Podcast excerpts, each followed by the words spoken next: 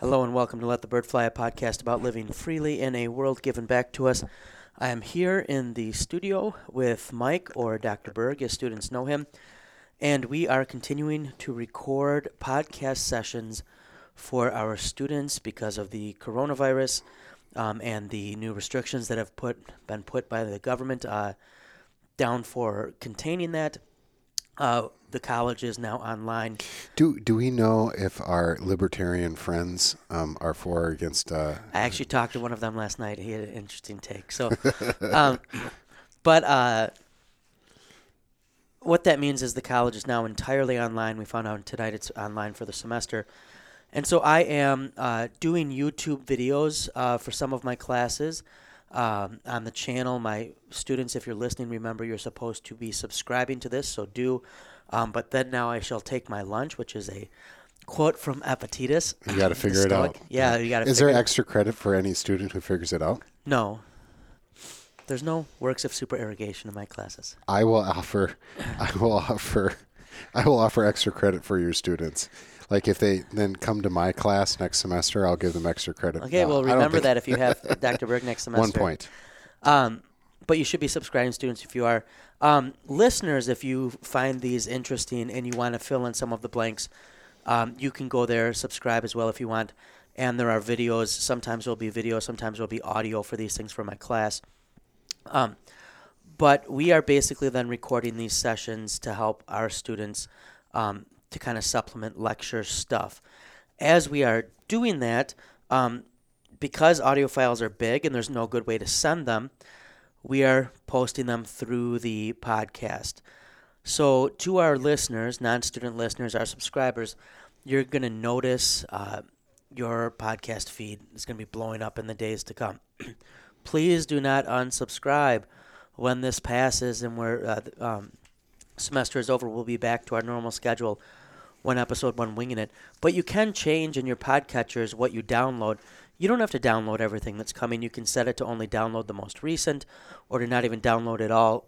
But please do continue to subscribe. That's very helpful for us um, as the podcast. Uh, but putting it out this way does enable our students to be able to easily listen to these. And we think a lot of these topics will be of interest and hopefully helpful to our listeners too. uh, for some of these, we're going to refer to texts that students were supposed to read. But because these are overviews of the text, we're not regurgitating the text. If you haven't read the text, you still should be able to follow along.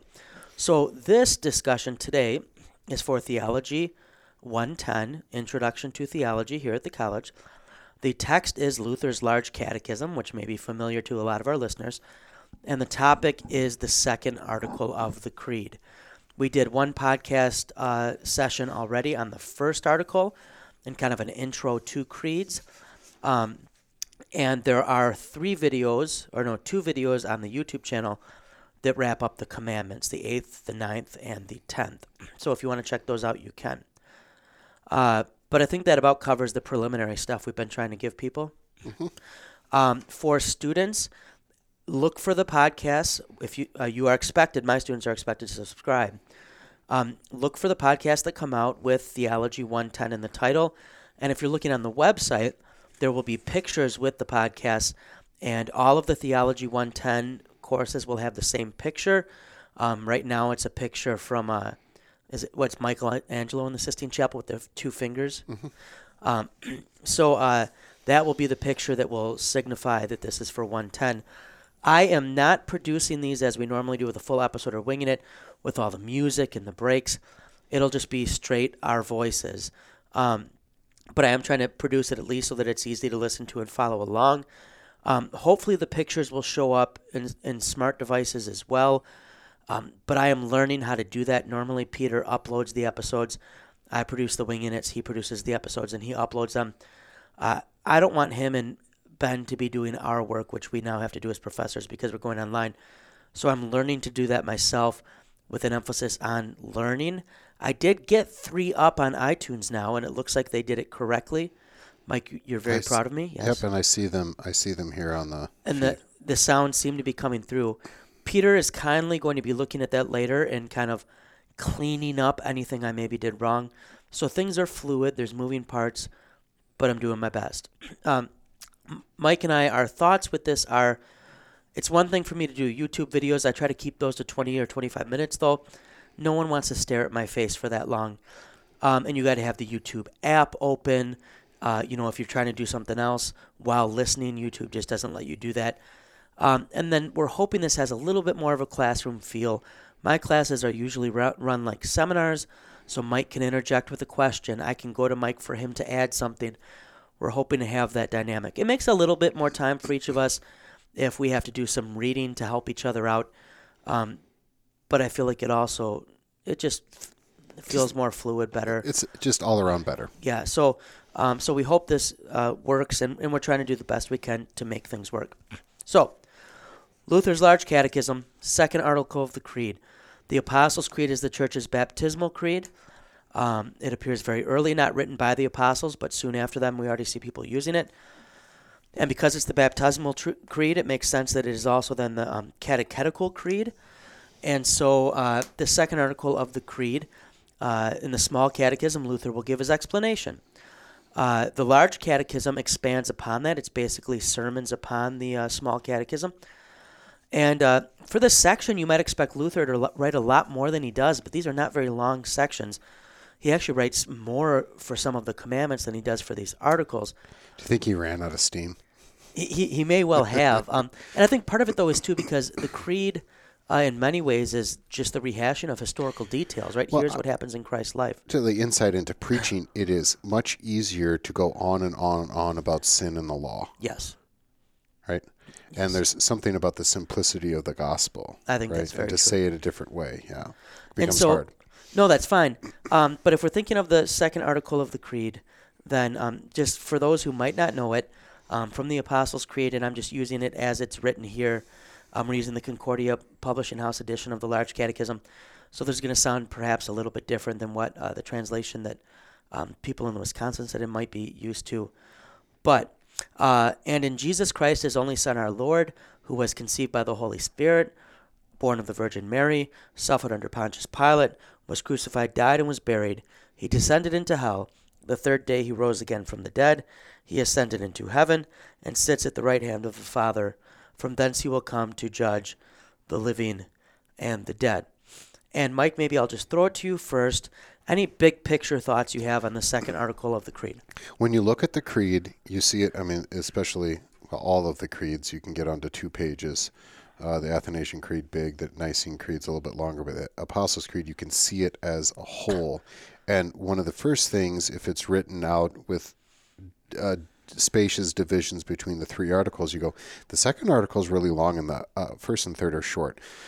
and we've toyed with this idea before of asking yourself, what kind of Christian are you? Are you a first article Christian, a second article Christian, or a third article Christian? And before you answer, I'm all three. Uh, what we mean by Smart, that, Alex. I know that's that is the correct answer, but what we mean by that is the emphasis you put on on things. So, are you more about the sovereignty of God? God's got a plan for me, and God is awesome, and God is great, that kind of thing. Um, are you maybe overly spiritual, like you feel the Spirit kind of thing? Or you're a second article Christian where you say everything's through Christ. And I think both the scriptures and then the early church, by putting this creed in this way, is saying, This is how you know God through Christ. This is how you know God. This is how God wants to be known. He wants to be known through the Word, and the Word is all about Christ. Just look at the Gospels. I mean, the the incarnation is important, although really Luke and John are the ones that really kind of talk about that. And then we have some stuff at the beginning, very important baptism, temptation of Jesus. We know nothing about his early childhood. Um, and we have some stories and some miracles, all important, but the vast majority, just by the amount of verses, is Holy Week. And so to know Christ is to know him at the cross. So to know God is to know Christ, and to know Christ is to know him at the cross. And if you look at the creed, it follows that same pattern, right? If you're going to know God, it's going to be through. Jesus himself said, anybody, if you want to come to me, come to the Father, you got to come through me. So in Christ, God is hidden and yet revealed in this paradox. And so we should pay, be paying attention to the second article of the creed, not at the expense of the first article or the third article. That's not what we're talking about. What we're saying is this is this is where God is pointing us to. So that's I think a big picture thing is to know God is to know Christ, and know Christ is to know Him at the cross. And we think of um, the first article of the Creed's emphasis on God as creator and giver of all good gifts. Well, what's his greatest gift? Yeah. He gives us his son. Um, and then we think of the Holy Spirit. And, you know, the Holy Spirit gets one Sunday in the church here, Pentecost. And Peter gets up in the second lesson, or is it the fir- Acts of the Apostles? Probably the second lesson. The second lesson. And Peter gets up, and who does he preach about? Jesus. Jesus. So I sometimes joke the Holy Spirit's kind of like the front man for a rap group, like the hype man. He gets everybody excited. And so, really, both Father and Son point to the Christ, not because Jesus is more important for Father or Son, but it's Jesus who brings us into a relationship with Father and Son. Um, if I can just briefly, Luther's small catechism, the explanation to the creed, because what Luther has to say is going to make more sense if we get that. So, from a small catechism, this is the explanation of the creed. And now I'm reading from the WELS translation of this. So, I believe that Jesus Christ, true God, begotten of the Father from eternity, and also true man, born of the Virgin Mary, is my Lord. Now keep that word in mind. He has redeemed me, keep that term in mind, a lost and condemned creature, purchased and won me from all sins, from death and from the power of the devil, not with gold or silver, but with his holy precious blood, and with his innocent suffering and death. All this he did that I should be his own, and live under him in his kingdom, and serve him in everlasting righteousness, innocence, and blessedness. Just as he has risen from death and lives and rules eternally, this is most certainly true. And Luther in the Large Catechism, those of you who um, have read it or will be reading it, is going to focus especially on two words and how he sees them as largely being synonymous, and that's Lord and Redeemer. Now, I've sometimes heard Christians say, thankfully not too many in our circles, that so and so has Jesus as their Savior, but not as their Lord. Which, ah, Right. just, um, but what they usually mean is, oh yeah, they like Jesus for grace, but they're not obeying Him enough. Uh, maybe As Mike, if as if grace was a prerequisite to something more important. Right. There, there, you haven't made the next, taken the next step. If you could, Mike, just briefly, what when we use that word in the New Testament, um, for you know, we Kyrie eleison, Yeah. Lord have mercy. Um, how does that relate to Savior? When people get communion, they often will hear in the blessing, "This true body and true blood of our Lord and Savior Mm-hmm. Jesus Christ." We hear Lord and Savior all the time. How do how do those two terms relate to each other? Yeah, so when you see the word Lord in the Old Testament in English, it's going to be all, probably and going to be all capitals. If you see it in all capitals, that's a specific reference to the proper name of the God of Israel, of the God of Abraham, Isaac, and Jacob. We know him as Yahweh or Jehovah. And we don't, I'm sure your students have already heard about the Tetragrammaton and all that kind of stuff.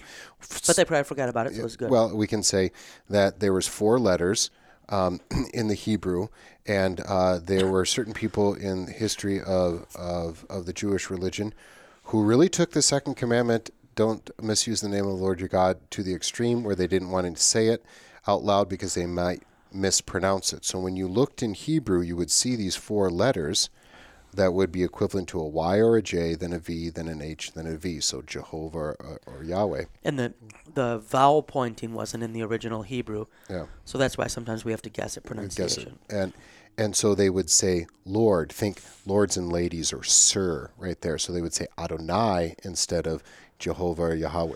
Which one do you like better, Yahweh or Jehovah? You know, probably if I'm reading it, probably Yahweh. I, I like Yahweh better yeah, too, I yeah. just I you know the J the J is a funny word Yeah. or a funny letter in different languages. You know, is it an I? Is it a Y? Well, Anyway, um, so in the ears of a Hebrew person, Adonai could refer to the specific God of Israel. Now, there's other Hebrew words that could be generic God. So El, Elohim, all these kinds of ones, El Shaddai, all that kind of stuff, related to Allah, right? A L or E L. And Think of all the names too in the Bible that have that el root: Elijah, Bethel, yep, they're all going to have an A. or the Yah, Isaiah, Yah, Jeremiah, Yah. and so that's different than Mike, Eel, Mikael, Michael, Yeah. right? Who has an A L E L on the end.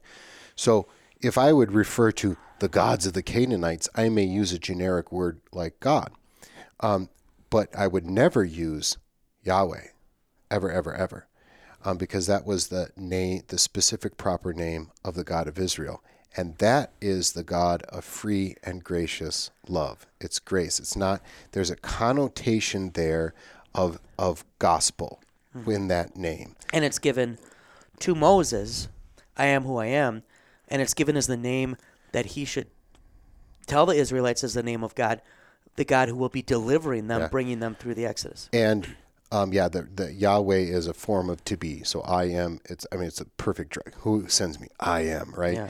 And then it's the name that Aaron is supposed to put on the people with the blessing. The Lord bless you and keep you, and and those kinds of things. So it really should be Yahweh keeps you right. But um, so fast forward, and when Jesus is called Lord by people.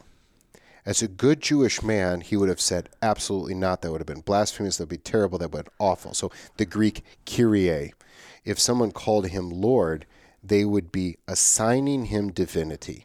And now this this Lord could have been used for like an earthly Lord, like Mm-hmm. lords and ladies, but in the Jewish context, people would have understood and, what was going on here. and nobody's going to call the carpenter's son, uh, you know, Right. Lord of Nazareth, right? It's clearly a reference to that, and that's why that's why he's on trial. That's right. And when he does not deny that, that means that he's claiming divinity. Of course, then we also say hear him saying, uh, "I am this." We have the great "I am" statements. So when we look at the word Lord, we should not think lords and ladies as a law kind of dominate, follow my rules. He is the Lord of my life as he's the ruler, but connect that with Yahweh, the God of free and gracious love. It's a gospel word, not a law word. And how many times do we do that with the, the bracelets? What would Jesus do? Or Jesus is my, my Lord, and without saying my Lord and Savior, right?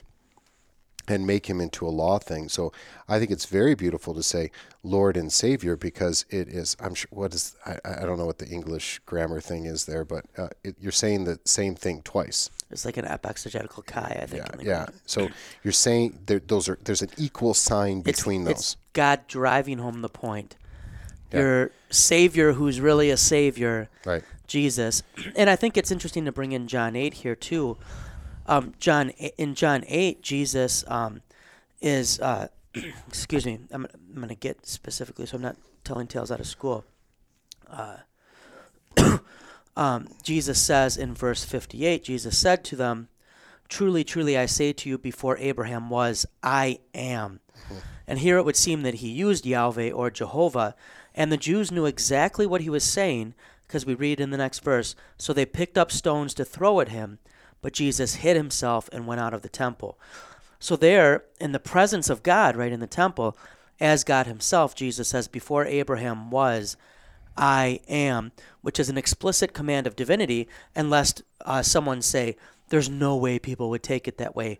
That's why they wanted to stone him, because they viewed this as blasphemy for a man to uh, to speak this. And so Jesus associated that. What does Jesus mean after all? Jesus is he who saves, right? He will save their people from their sins. And so this idea of Lord, Luther then pairs with Redeemer.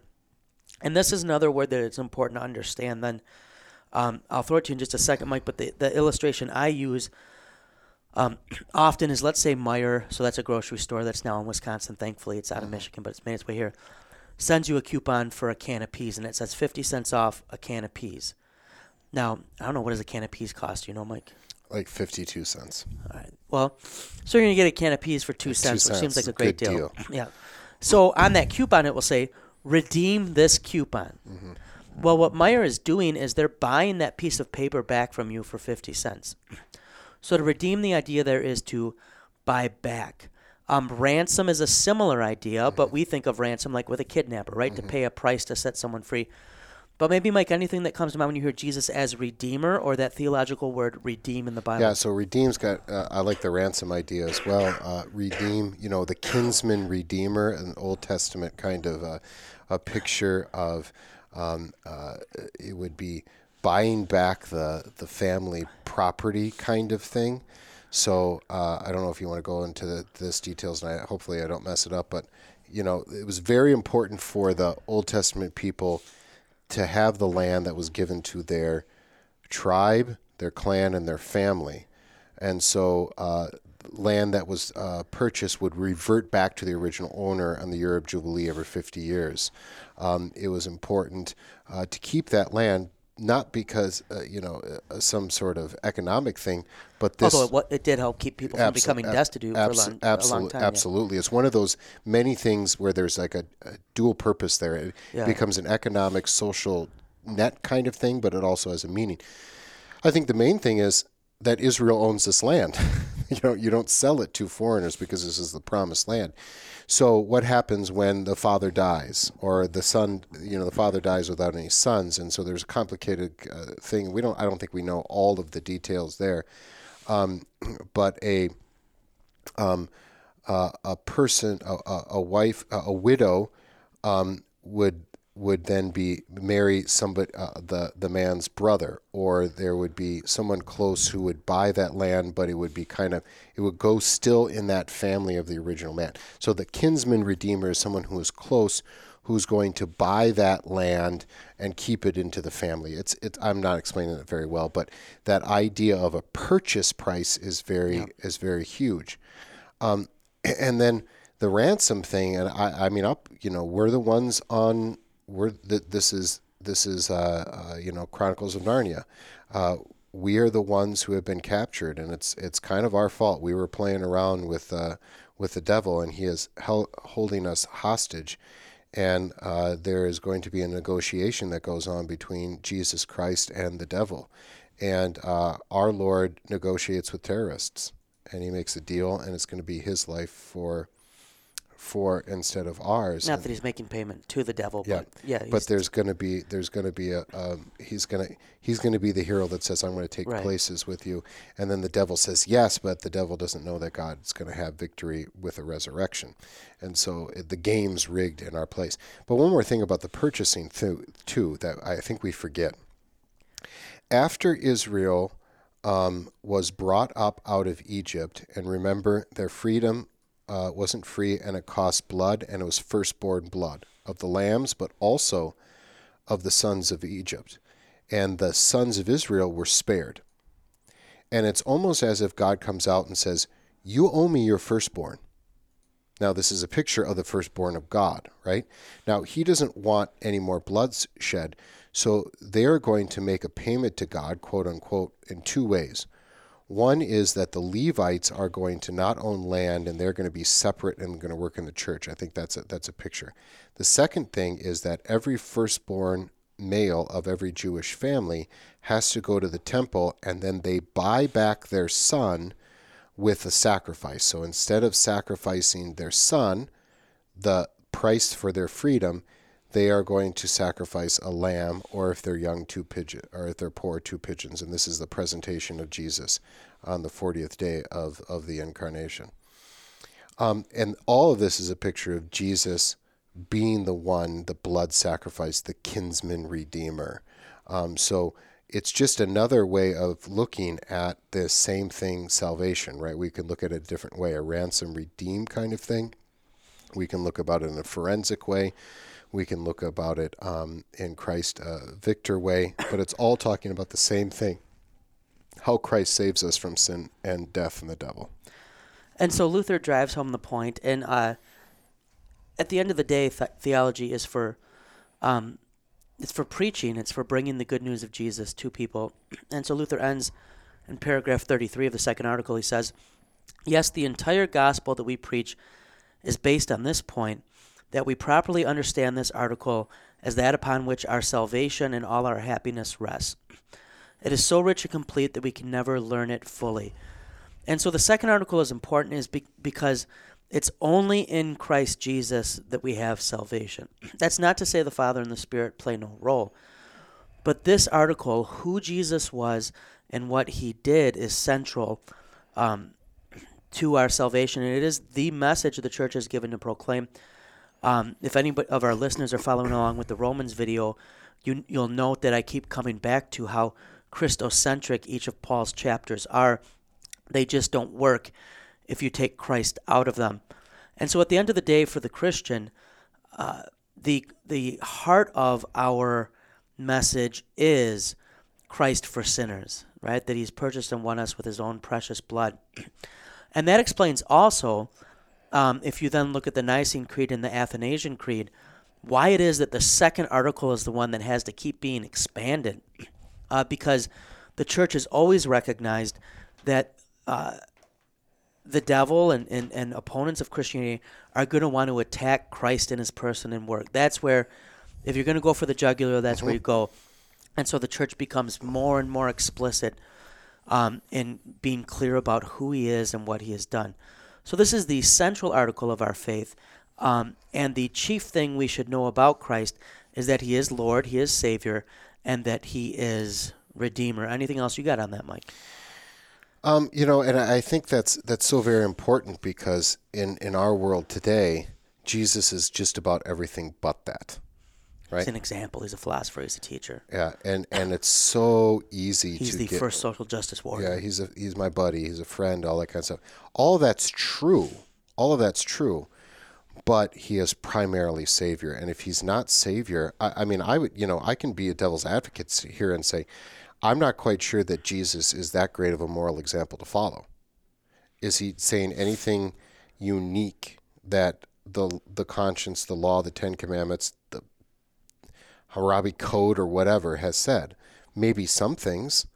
Um, um, you know, I wouldn't follow Jesus. I mean, sometimes Jesus like calls his mother woman. You know, I mean, don't do that, right? Or pluck your eye, pluck your eyeballs out. You know, like, I mean, they're they're you really don't understand him as a moral teacher or a philosopher or a helper or a friend or whatever unless you see him as Yahweh in the flesh who is going to do this one thing, which is going to save your sorry butt from sin. And along those lines, you don't understand the scriptures, they remain a closed book mm-hmm. um, unless you understand Christ. He is the clavis, He is the key for understanding the, the sacred scriptures. Well, good. So that um, kind of gives us a little bit on the second article. Mike and I will be picking up again sometime with the third article. We are in our fifth or sixth hour of recording today. Uh, Mike, I appreciate all the help you've been on. Um, and to you, the help that you've been to me. And I, I hope the students get something out of this. We do really appreciate students. We know you have a ton going on, and this can be a new way of learning. You bearing with us too and making the most of these recordings, um, and then of your readings as well. Uh, we will try to put out content that is hopefully helpful to our listeners. We appreciate you bearing with us. Um, don't unsubscribe, um, but bearing with us. Uh, and we hope that should you be listening to this, as you obviously are if you've gotten this far in this one, that you might get something out of this as well. Maybe that can be a, a silver lining um, in the midst of what's been some uh, gray clouds locally and nationally for us as of late. In the meanwhile, let the bird fly.